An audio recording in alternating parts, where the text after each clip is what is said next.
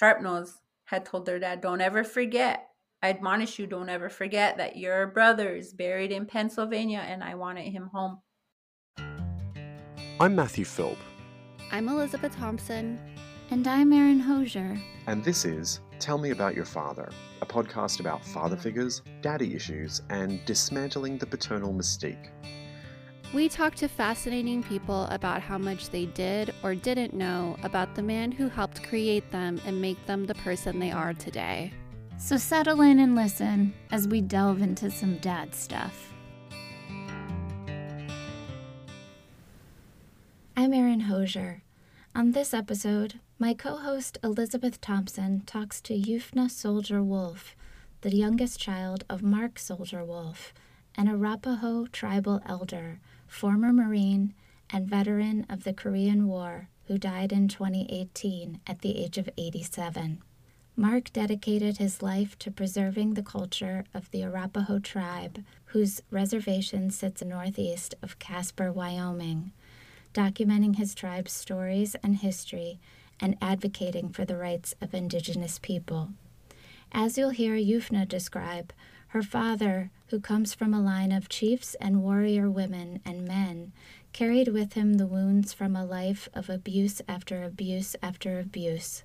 Like hundreds of thousands of Native American children, his father and his uncle, Mark was sent to an Indian boarding school as a child. These schools, started in the late 1800s and mostly now shut down, were tools of assimilation, where children as young as 3 to age 20 were sent far from home, where they had their names changed, hair cut, were forced to attend church, and were forbidden to speak their native languages. Thousands of children were beaten, sexually abused, used for slave labor, and died there. The true scope of their destruction is still unclear, as many schools destroyed or lost their records. Yufna's great-uncle, Little Chief, son of the Arapaho chief Sharpnose, was one of the children who never came home. His body buried with the more than 180 kids who died attending the Carlisle Industrial Boarding School in Pennsylvania. In 2017, before Mark died, Yufna helped finish the work he, his father, and his father's father had started, seeing Little Chief's remains return to Wyoming to be buried with the rest of the family. Following the work of the Soldier Wolves, the school has started repatriating the remains of other children to tribes who want their kids home. Listen as Yufna describes the special healing work she did with her father and other members of the tribe around the trauma they carry from boarding schools, the U.S.'s treatment of Native veterans and continued taking of land, the efforts to grow and thrive via decolonization work and the rejection of a patriarchal worldview, and the work she's doing to preserve her father's archives that he hoped would continue to educate us all on the history of the Arapaho people. Okay, let's hear from Elizabeth and Yufna. What was growing up with your dad like? What kind of a dad was he? He was a Marine. So that meant getting up, making our beds, cleaning up, actually running. We used to run a lot as kids. And then a lot of ceremony, a lot of interactions with our elders, our old people. At that time, we still would go around visiting his relatives, my mom's relatives, where we were around people we knew and we were around our language and our stories. But he was pretty strict, so that's kind of how we were raised. Tell me about running. How far would you have to run? Would he run with you? I used to always run with my sister, my older sister. We'd get up and run down the road. And it's about a mile, mile and a half. Where we live is pretty isolated, so it's just this dirt road all the way down and all the way back. And growing up, he taught us cadences.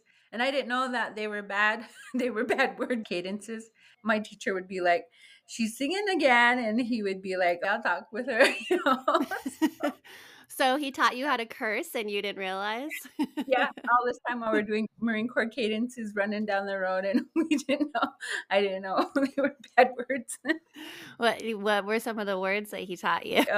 What was the one, like, son of a, we're digging a ditch, you know? We were used to it because that's how he was. Being in the Marines, that's what he brought back, and that's the discipline he knew. How do you think your father viewed fatherhood and sort of a father's role in the family as a dad? I think it was hard for him. I think it was hard for my dad. I do have 10 siblings. I have 4 sisters and 5 brothers. So growing up, a lot of my older siblings were already gone when I was growing up. You know, they moved on, had their own school and work and kids and whatnot. My mom was the one, you know, doing all the motherly stuff. And then he was that supplement of discipline, education, knowledge, and then just really incorporating our cultural knowledge into us. But I think it was hard because he grew up with his grandparents. His dad mostly went to boarding school. So when his dad went off to boarding school, he came back, he got married, and then his parents gave him to his grandparents. And so he was raised by his grandparents. So he kind of knew the life more, the Arapaho knowledge, the cultural knowledge. But I think for so many families, a lot of them didn't know what their roles were because of boarding school, and then he was drafted into the Korean War. So the way he lived and going to the military and coming back impacted him being a father. One thing that I thought was really interesting about Arapaho culture that women were chieftains or warriors, and that your father's own grandmother, Pretty Nose, she fought in the Battle of Little Bighorn, correct? Yeah. And a lot of people see that as interesting or amazing, but that was our way of life. That's how we survived. We didn't follow a patriarchal westernized system. We had our own structure, and that's something my dad passed on to me.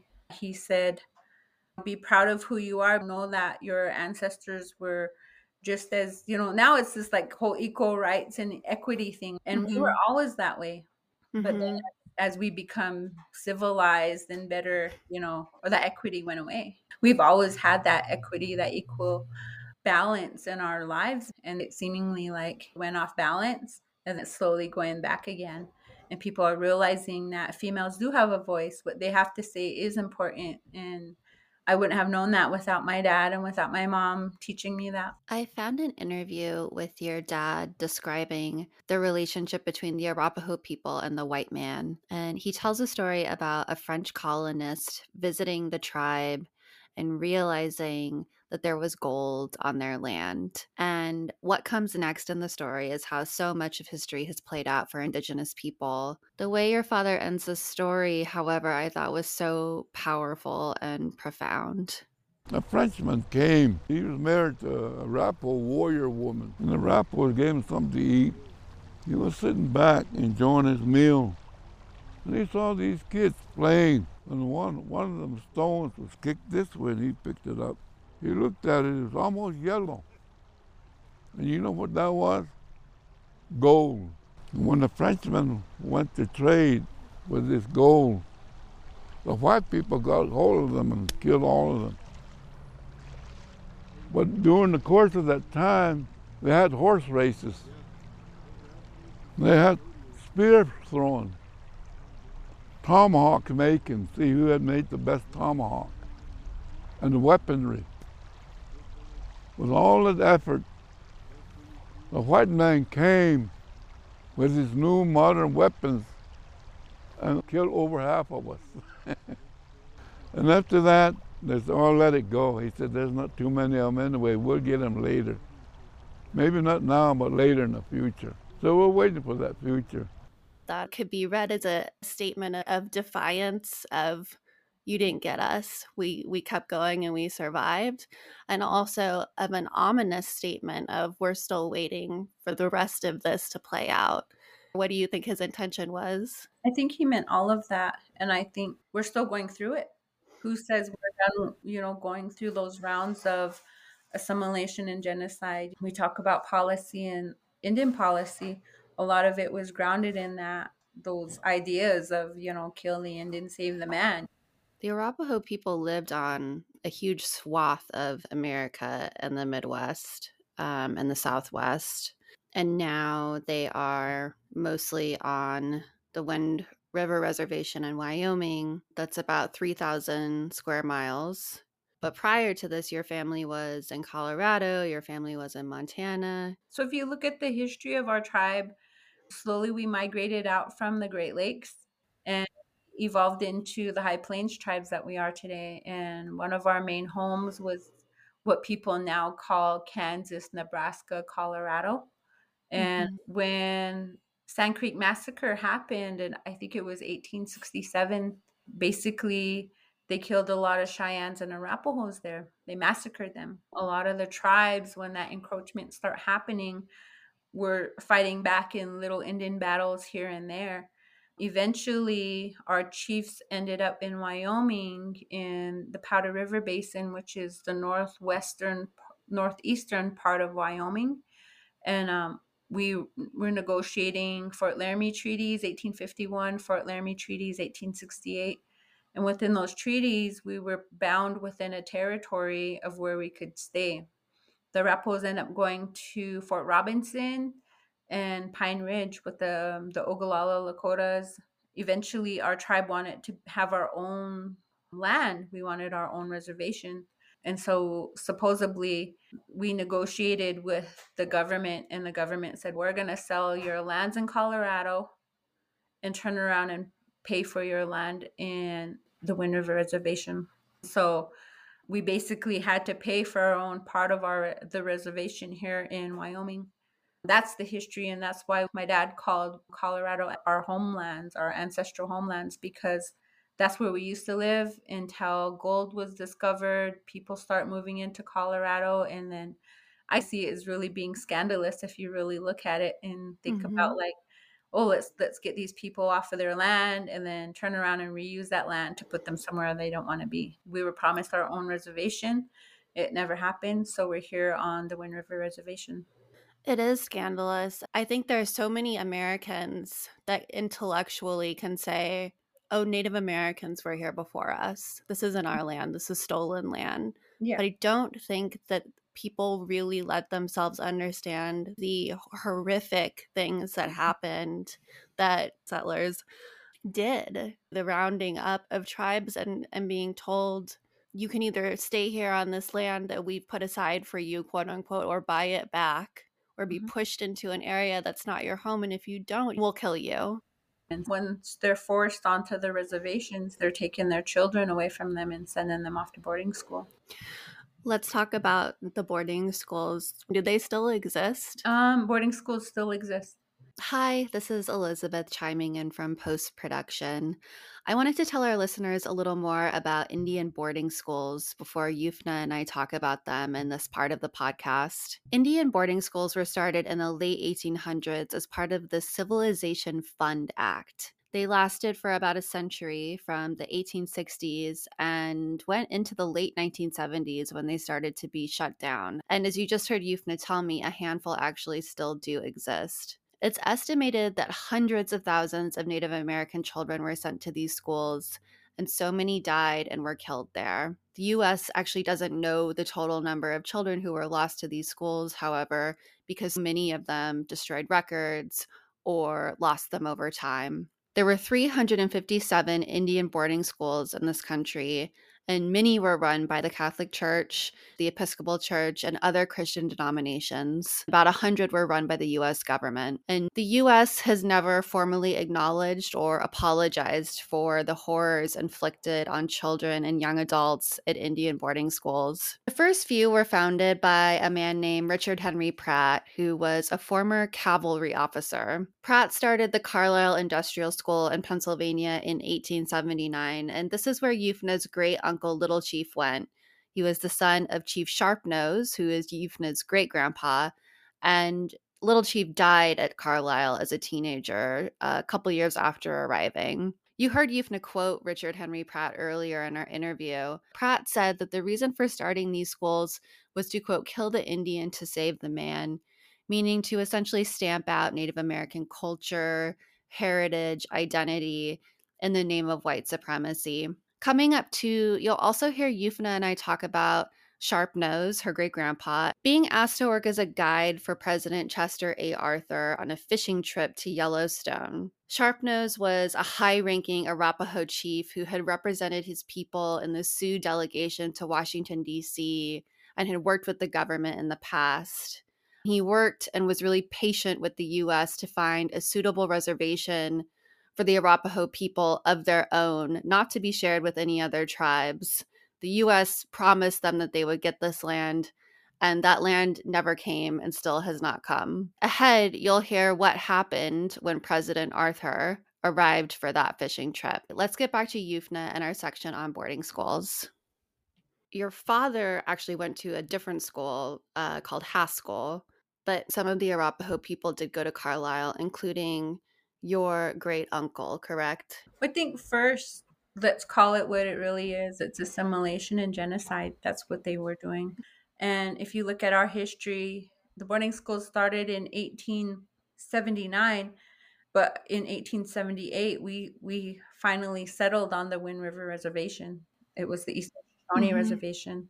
What enacted all of that was Custer's Last Stand. It frightened America knowing that they lost to Native American tribes, and it reeled Christian rhetoric into the point of, we need to save these Indians, these savages, these noble savages. And if they're not noble savages, they're ignoble savages. And so we're either romanticized or we're the bad guy all the time. So having that knowledge and having these chiefs, these war chiefs, settle down on reservations, the only way they can make them do what the government wants is to take their children and hold them hostage and take them away and do what they want with them. And that right there broke our families. That right there broke our tribes. A lot of those children, like my great uncle who passed away in Carlisle, he died while his dad sat here and his parents sat here waiting for him to come home.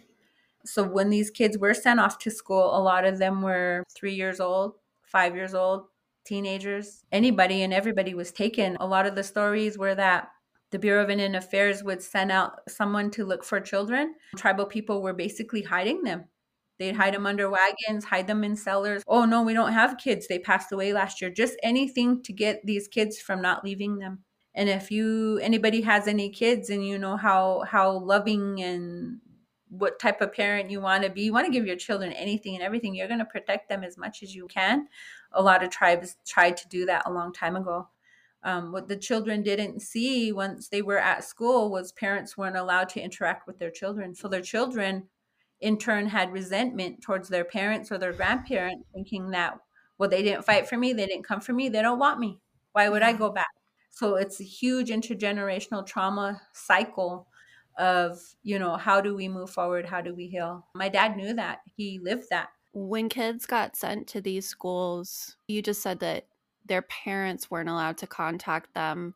Were they told by the schools that they just weren't contacting them? Was it like a psychological tool? I think so. Once the kids learn how to read and write, and like my grandpa, like my dad's dad, he actually wrote letters home to his parents and was like, I want to come home. What can I do to come home?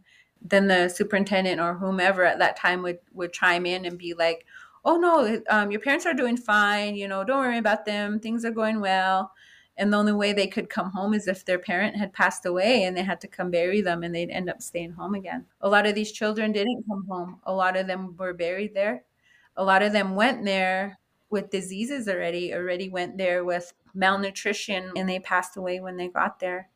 A lot of those children later on, through reports, some of them were shot, some of them were beaten, some of them were killed there. Some of the girls were raped.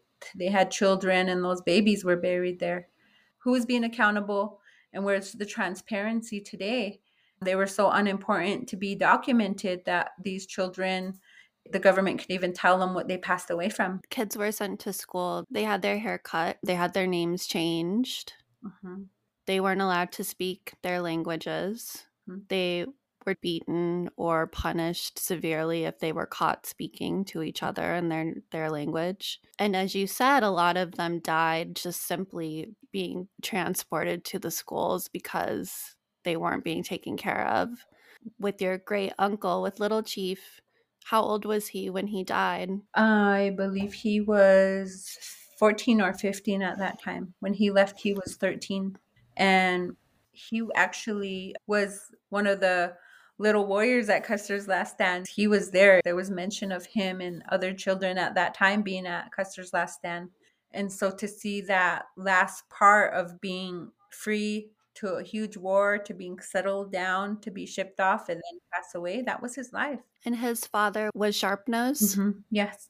Who's a major Arapaho chief. And did you say that the president of the United States came to be shown? President Arthur. He wanted to be toured. He wanted to be toured around in Wyoming, and he wanted to be taken to a place that they can later set aside as a national park. They called out to the superintendent. He got his best warrior, his tour guide, who was my great grandpa Sharpnose, and he said, "Yeah, I'll bring him out. I'll take him for a tour." They went up to what would later be called Yellowstone, and when the president came, our war chief Sharpnose said, "Where's my son? Oh, sorry to let you know, your son passed away." And whoa, could it have been at least, some humanistic value in that, and approach him and say, "Hey, we're sorry you lost your son. What can we do to help you facilitate bringing him home?" None of that happened. A lot of the interactions with tribes and non-tribal people has never been positive. None of those. And it's still like that today. None of us have interacted with non-tribal people in a positive way. How do we move forward from that? When the president went home, he sent back a saddle, a horse, and some coins to Sharpnose for touring him around in Wyoming.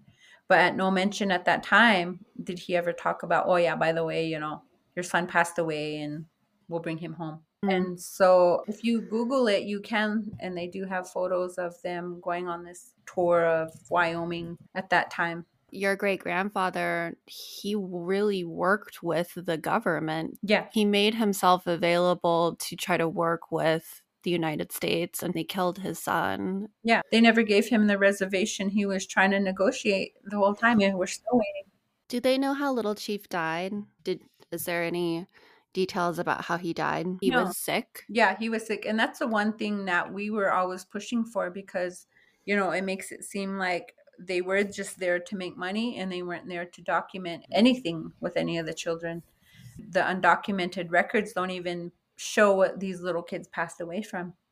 We were so unimportant to them that it didn't matter, I guess, at that time. Your family grows up with missing children, with missing members of the family who are buried at this cemetery in Carlisle. You contact the school and ask them to start the process to repatriate the remains of your great uncle, Little Chief, as well as members of the Arapaho tribe, Horse and Little Plume, who are also children who died.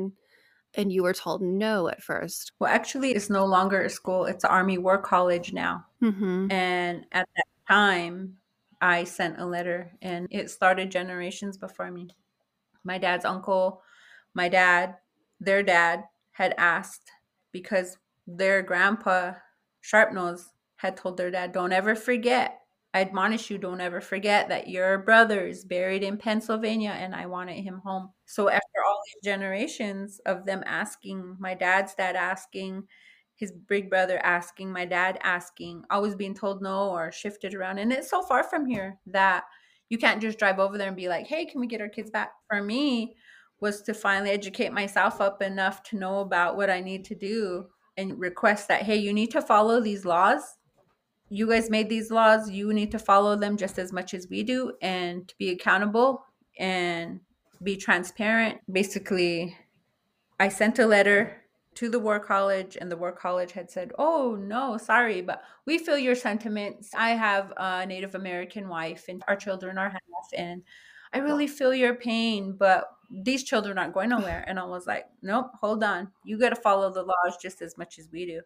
You have lawyers, you have people who have process and protocol. I want to talk to them. If not, you're out of compliance for a lot of these laws." And it took me having to know these laws to be able to move it forward. And it wasn't just my family. There's so many other children that went off to other boarding schools that have never came home either. When you talk about what happened when they got there, the train, literally, it was a cattle train that took these children from Wyoming to Chicago to Carlisle, Pennsylvania. And they rode these cattle cars, not knowing what they're going to do with just their blankets and, you know, hoping that the best outcome is going to happen. And not knowing they're never going to see their parents again is heartbreaking. But when they got there, they were still mistreated. As soon as you pull up to Carlisle, and I've been there, there's a little jail to the side right there, and it has a dungeon. And if they were misbehaving, not doing what they were supposed to do, they shackled them up and threw them in that dungeon. And who's to say whatever happened to those children? Accountability is huge. So when the government says all these tribes need to do this or that, well, it has to go both ways. When these children got there, they were put in little handcuffs and their hair was cut. If they spoke their language, they were beat. They couldn't have friends. If your relatives were there, you couldn't talk to your relatives. The boys were kept separate from the girls, and just a lot of abuse went on there. It's atrocious. It's atrocious that it's looked upon today and maybe just kicked under the rug. Nobody wants to deal with it. Did the kids have to live with white families? Was that part of the experience? They did. They went out. They call them outings. And in the summer, they exploited their slave labor to go out and live with families who they didn't know and basically go and do whatever the family did. So if they were ranching, whatnot, that's what they would do with them for the summer. And a lot of them did pass away during the outings. And so was this code for just being sent to be indentured servants to white families during the summer? Mm-hmm. Yeah. A lot of them, like my grandpa, end up coming home. He knew how to read and write. That was my father's dad. He went to boarding school, came back, and was a really intellectual person. And he helped our business council and our tribe really move forward politically. And this person from the Army who wrote back to you to politely decline your request that the three of your children be sent back, that this person not only said no, but said, "But I understand because my wife is Native American." That must have been so frustrating. It was. I actually just got the letter and was like, I'm through with this. You know, I need to put it away for a while. Mm-hmm. And I put it away for like a year. I forgot all about it. And then I was like, oh yeah, I need to pick this up and go again. And what I did was actually did a call out to just my reservation little newspaper. And I was like, I'm going to have this meeting. It's about Carlisle and getting our children back. And people start sharing the notice with other tribes, right? And other tribes were calling me like, hey, we hear you're having this meeting. And I was like, whoa, I just put this out to my tribe. But yeah, sure, you're more than welcome to come. And it starts snowballing. More people want it to be a part of it. And we put it out on social media, and it got to the point where the Army couldn't say no anymore because it had so many other tribes that wanted their children back. So then that's how it went forward. And we end up having to jump through all their little hoops again to make it okay for us to get our children back. A lot of people don't realize it was a lot of legalities. It was a lot of paperwork. It's a lot of paperwork they wanted to prove we're claiming people we were related to, a lot of affidavits, so many affidavits. So it was amazing. It was amazing to see how many tribes actually have gotten and are getting their children back now. Mm-hmm. How many times were you told no before you got them back? Well, it was just that once with the letter. But like I said, it was Sharpnose. It was his sons. Mm-hmm. It was his grandsons, and then me. So it was what, how many, 5, 6 generations before we got any of our children back. This has been going on for a century plus. Yeah. Did you have anyone helping you with the legal aspects of it? I navigated it with the research that my dad had that he kept through his little collection. Mm-hmm. All the research was there. The stories were there. A lot of our elders were behind me, like support system, you know, keep going, do what you're doing. We're here. If you need us, we're here. We're here. We want to be a part of this. We want to support you. A lot of the legalities were basically put on me, and I was wearing a bunch of different hats, and it was hard. It was difficult. And when it finally happened, it was still difficult because I had to think ahead of time in phases and goals and how we're going to do that. And I had to think about these older generation went to boarding school. I want them to heal, and I don't need them sick when they get over there because we're going to be going through a lot of emotions, and I need them strong. Mm-hmm. And having to take that extra step to do that was hard, but to put them through that was really helpful because it They let go of that grief. They let go of all the negativity that they carried their whole lives, and a lot of them had closure. Tell me about that. Was that a special therapy? Before we went to a training, and it's called Mending Broken Hearts. Our reservation healthcare wellness system here is run by Sunny Goggles, and one of her programs is Mending Broken Hearts. And what it does is it focuses extremely on the decolonization of and incorporating our own traditional practices to heal ourselves. And it's a whole intense week of cultural practice, but also incorporating your own grief into it. And then in the end, letting that go, letting that grief go, letting that issue not bother you anymore, and in a way heal yourself.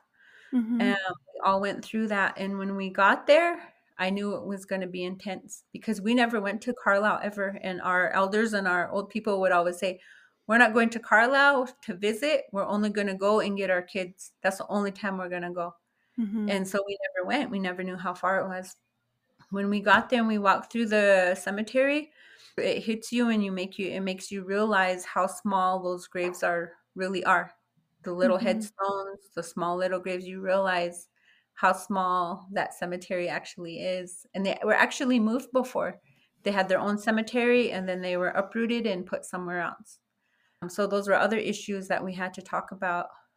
A lot of the elders that went, they did just break down. You know, imagine what they've gone through and put their own families through their whole lives. And then those kids are growing up, putting their kids through that. So it's a cycle of trauma. Completely. And there's so much more, I think, research and knowledge around intergenerational trauma these days. And there is even some scientific evidence that it changes your DNA and what your ancestors have experienced. Mm-hmm. How did your father react to Mending Broken Hearts therapy? Was he receptive to it? Yeah. I was only told, like, hey, we have this training, we want, this is what it's going to be. And I was like, okay, if that's what you have to offer, we'll go through it.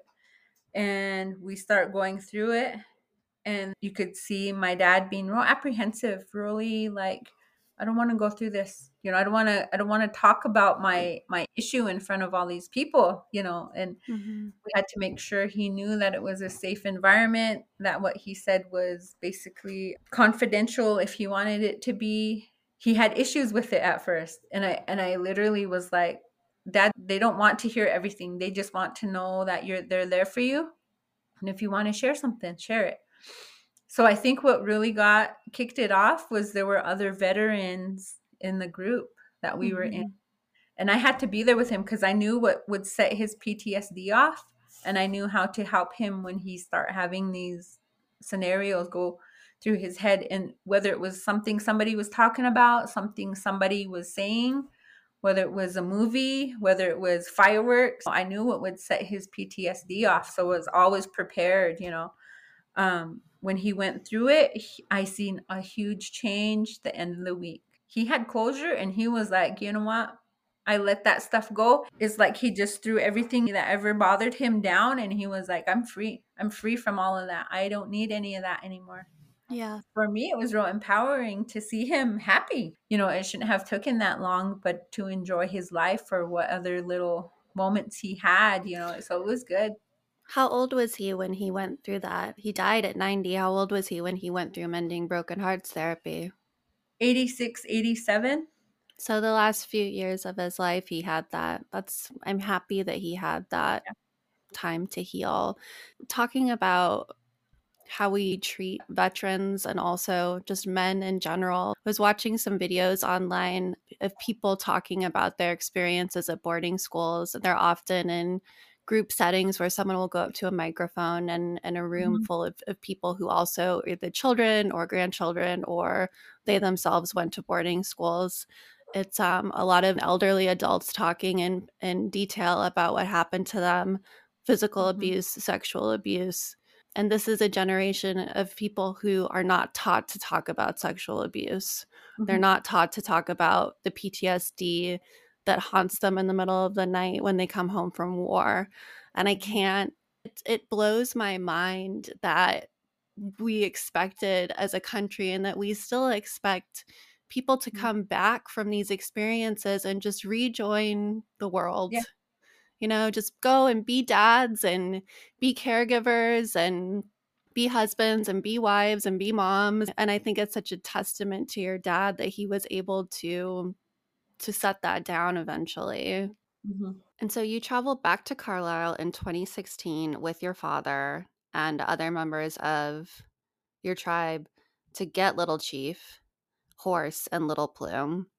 And this trip is captured in a documentary, Home From School, which will be out later this summer, and we'll give our listeners the details for that at the end of this episode. Ultimately, you were able to bring back Little Chief and Horse, but not Little Plume at first. Is that correct? Yeah. Little Chief and Horse, they were complete in coming home. And one of the things the Army wasn't really going to listen to was that we knew that Little Plume's headstone had been changed at some point. As I said, there was a cemetery and then the post-secondary. They were reburied before. And so when that happened, it said in the reports that we found that are in the archives at Carlisle that show that the tombstones were switched out. And we knew that. And when we showed the Army, they were like, we can't really establish any of that until we go through with the process. And we were like, we already know that it's not him, but they still want it for their process. And so in the end, we did get Little Chief and we did get Horse and bring them home. It took a second trip going back and finally finding him in the place that we knew he was at in the first place and finally bringing him home. How frustrating to know that and have them say no, or we'll get back to you on that. Yeah. Just the amount of time it took.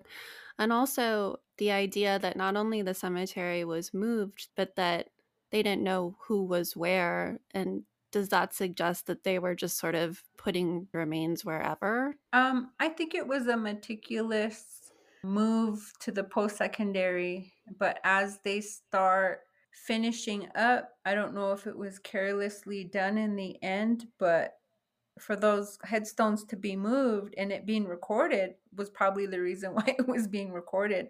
And they did keep track meticulously. But one of the things was that something had happened to the headstone, and they do replace them a lot. So it was recorded that this used to be Little Plume's gravesite and his headstone, but when they moved it, they put a different headstone there. And we knew that all along. So when we talked to the Army about it, we were like, this report and this research points to the fact that this won't be his remains. And then we were like, we still need to go forward. And in the end, it was a lot of hard feelings because the family of Little Plume wanted so much for it to be him, but we already kind of knew. But it hurt so much. It hurt so much to know that, like, not just the resentment of, oh, you know, they didn't care about our kid enough to have the right information there. It hurt so much to know that, you know, here we are trying to do this in a way that is important to us. It's not even still taken seriously. So I broke down crying, honestly, that night, because I was like, I knew this was going to happen, but I didn't know it was going to feel this way. And I didn't know that it was going to hurt so much. And then for me to still have to go tell the family, the elders of that family, that it wasn't him. We knew it wasn't him. Is it possible we come back and get him again? And they were like, yeah, we want to. But it was so hard. It was like a funeral, but not a funeral. So I wanted to take it back to your dad. Trauma from boarding schools is not the only spiritual wound that he carries in his life, because right after he comes home from Haskell, which is the boarding school that he attended in Kansas, he gets drafted into the Korean War. And as you mentioned earlier, he had PTSD from that. But then there's this other blow to him, which is that when he returns home from fighting for the U.S., he's told that a uranium mill is going to be built on the land where his family was living in Wyoming. What happened? One of the things they did when he did come back from the Korean War was the Bureau of Indian Affairs had come down and said, we gave you guys enough time to move. You guys are going to be removed by the eminent domain. My dad didn't know eminent domain meant taking your land without compensation. They didn't know that they basically being evicted from their land after Allotment Act had happened. everybody was receiving land. Every family was receiving land. The land they received was through the Allotment Act. The Bureau of Indian Affairs later came back and said, we're taking this land based upon eminent domain. You guys have so much time to leave. If you don't sign the paperwork to say that we are taking this land, you're going to have to leave because we're going to put something here. So him and my mom, they had just married and they moved a little bit west of where this plant was. And we still live there. We still live here. Mm-hmm. That uranium in situ site basically had yellow cake. And growing up, driving by it every day, we drive by yellow cake. And I'm like, look, Dad, gold. I was a little kid. Look, Dad, gold.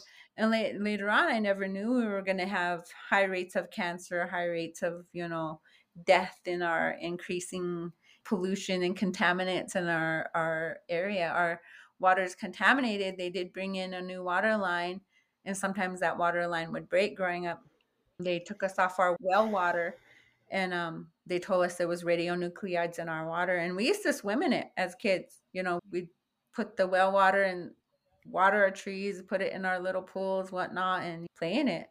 And so that played a huge role in his growing up, him having a family, because it went abuse after abuse after abuse. My dad, he thought at some point in my life, I would like to just be accepted. I would just like to know that people aren't here just to exploit and take. Needs to be an interaction of reciprocity, and it was never that. And one of the things he wanted was closure with a lot of that. And when he passed away, I think he finally got his closure, coming to amends with knowing that he did as much as he could in his life to live it in the best way he could, basically. Well, this has happened to so many tribes. When the Bureau of Indian Affairs did this, did they offer any compensation? Like, what was the conversation with your father's and his family members? I had these same questions growing up. I ended up going back to the Bureau of Indian Affairs and looking for actual documents and receipts to show that this land transaction happened. Well, they don't have the receipts. They can't prove any of it. And so that was kind of closure for my dad too, was tracking down this paperwork and looking for receipts and who signed what over. Well, they didn't have that proof. They didn't have any of that. One of the things that he tried to get compensated through was the land buyback program. And he realized the land wasn't being appraised for the amount that he thought he should be compensated for. And I agreed with him. When you lose your livelihood, because they did ranching at that time, he lost their livelihood, he lost their income. How do you protect your family when you're relied upon, but somebody comes and takes that from you? When you have children to feed, your home is going to be there. How does that make you feel when you have to move out of there? As a man, especially, as a man, you're the protector, the provider. And when you can't make that happen for your own family, what does that do to them? So those are the types of things I grew up dealing with him to get closure for too. I think the colonial perspective too is we're here to do what we need to do, make America great, right? But they don't realize all the grave injustices that they're doing to tribes, to exploit them, continuously extract, resources from reservations. The land that they've continuously exploited and continuously exploit, whether it's cultural appropriation, whether it's intellectual property, whatever it is, they're still taking from us. How much more can be taken from the tribes? My dad would say he went off to war to fight for a country that never fought for him. Yeah. So his whole life, he was like, I'm always being mistreated. My whole life, I've been mistreated. At what point are they going to actually treat me right? At what point am I going to be included into something good that makes a difference in my life? I'm wondering kind of what you think about colonialism and white supremacy as a symptom of a patriarchal society. Like, do you think that those things go hand in hand with each other? I do. I really do. That's something tribes are trying to get away from today, to not only be able to heal, but to move forward, to live in a way that is sustainable, to live healthy. We're so used to abuses and violence. That's the colonial perspective that a lot of Indigenous people have. a lot of tribes right now are really moving forward and trying to decolonize wealth. They're trying to decolonize energy. They're trying to decolonize how we move forward, how we're structured, and reclaim who we were. Because those values, even though they were beat out of us, they were real. Those values of who we are in tradition and culture. For me, I couldn't even go forward in my life if I didn't have a stable cultural identity. If I didn't know who I was. That was one thing my dad grounded us upon, was like, know who you are so you can go forward. And that's true. That's what we need to do as a nation. But a lot of general society in America doesn't want to acknowledge any of that, let alone put into motion how to acknowledge land theft. What does that look like? If it's sustainable life and it's 30 by 30 green initiative, then you know what? We probably do that and move forward. Because nobody wants to live in the past. Tribes don't want to live in the past. We want to go forward. We want things to be better. I really feel like a lot of the time, what we do as tribes is to preserve who we are, but to actually have positive interactions with non-natives. You know, I don't know of any time we've had a positive interaction of, you know, us all coming together. It doesn't happen in society. Tell me about the 30 by 30 initiative that you just talked about. That's an example of decolonizing how we look at energy sources. I see decolonization going through rematriation. Rematriation is that reconnection to Earth, acknowledging that we can't just leave this planet in trash and treat people like trash and go somewhere else and continue this violence, you know, because that's what's perpetuated. Not just in America, but all over the world.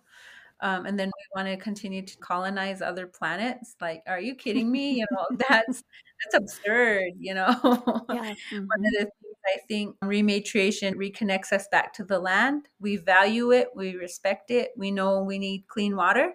And it's not just the Rapos. We don't feel like just the Rapos are so sacred and important. We feel like everybody should have clean water.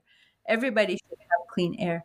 Everybody should live healthy. Everybody should be able to live in a way that sustains them. And that follows the green initiative that they're proposing right now. 30 by 30 is you need to at least have 30% of your carbon footprint eliminated by 2030.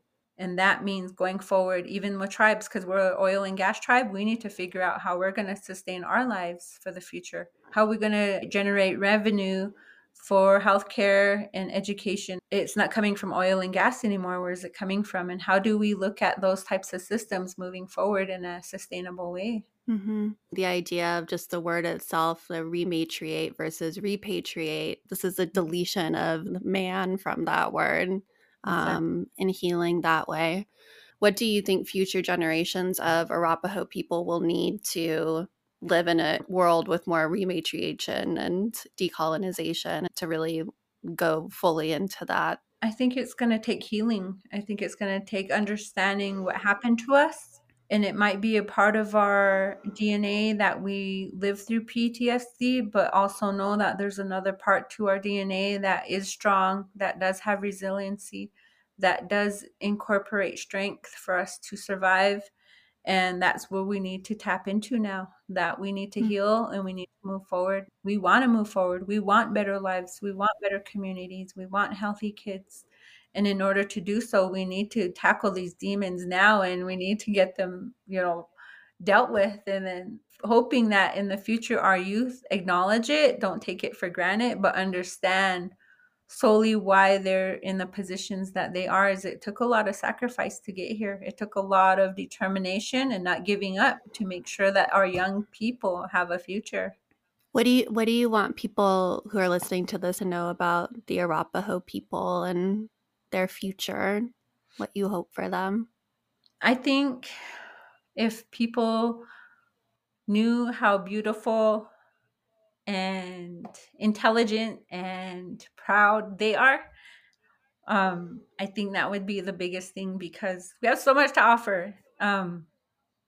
We have so much to offer in the respect of science, math, English, all of these things that were brought to us. We already had that here. And if we were to tap into that knowledge, we would be so much more knowledgeable in our plants and our animals and how to manage the land and appreciate it. because without that, you know, we can't have homes, we can't have sustainable lives. And I think if you were to tap into what Arapahoes know, I mean, it's beautiful. I mean, our songs, our language, and I can't do it without crying. No, this is a tier acceptable podcast. Don't worry. I read an interview with you where you described him. I loved this description. You said that when he died, you lost your native Google. Yeah. Because he was so just filled with information. Yeah. He let you know his one of his dying wishes was that you find a home for this collection of artifacts and heirlooms that he had. You took the collection, you put it in a museum in Fort Collins, a Discovery Museum, right? Yes. Tell me about going through that. Did you start to go through his archives before he passed? Was that something that you were working on with him before he died? My daughter's going to be 15, and it took me moving home, carrying her, being pregnant, but really just sitting down and going through these boxes. I started going through them. And I was like, these are real important papers. Why are they just in this box?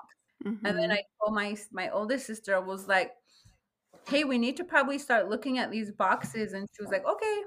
And she was like, Dad has more in his room. And he had like boxes of papers everywhere, anywhere. And so slowly over the course of those 15 years, he was like, I want to write a book. I want to put all these photos together. So that's what we helped him do. My sister was really good about organizing them and putting them together and writing down what he wanted. What were you finding? A lot of historical documents, a lot of paperwork based upon who we were as Arapaho, a lot of photos, a lot of stuff he wanted to write a book about, and he did write. So a lot of notebook information there. He just put all of that information together and wanted to make a book and digitize it and make it available to his grandkids because he knew he wouldn't be here to pass on that knowledge. And he worked with museums a lot because of what he used to do as cultural resource management stuff. And so he worked with a lot of them, identified a lot of artifacts. And so he had that connection already. One of the things he asked them was like, I have this collection of stuff. I kind of want to see it come back to the homelands in Colorado. And then people in Wyoming reached out to him and he would go visit. And he was like, I don't foresee it being there. If we had our own museum here with the tribe, it would have been here. But by the time he did pass on, a lot of that stuff we couldn't keep because there's no space. You know, where it was at was a temporary trailer and it started falling apart this past winter. And mm-hmm. So I really need to get his stuff somewhere. People really need to realize how important it is to the history of the Arapahos.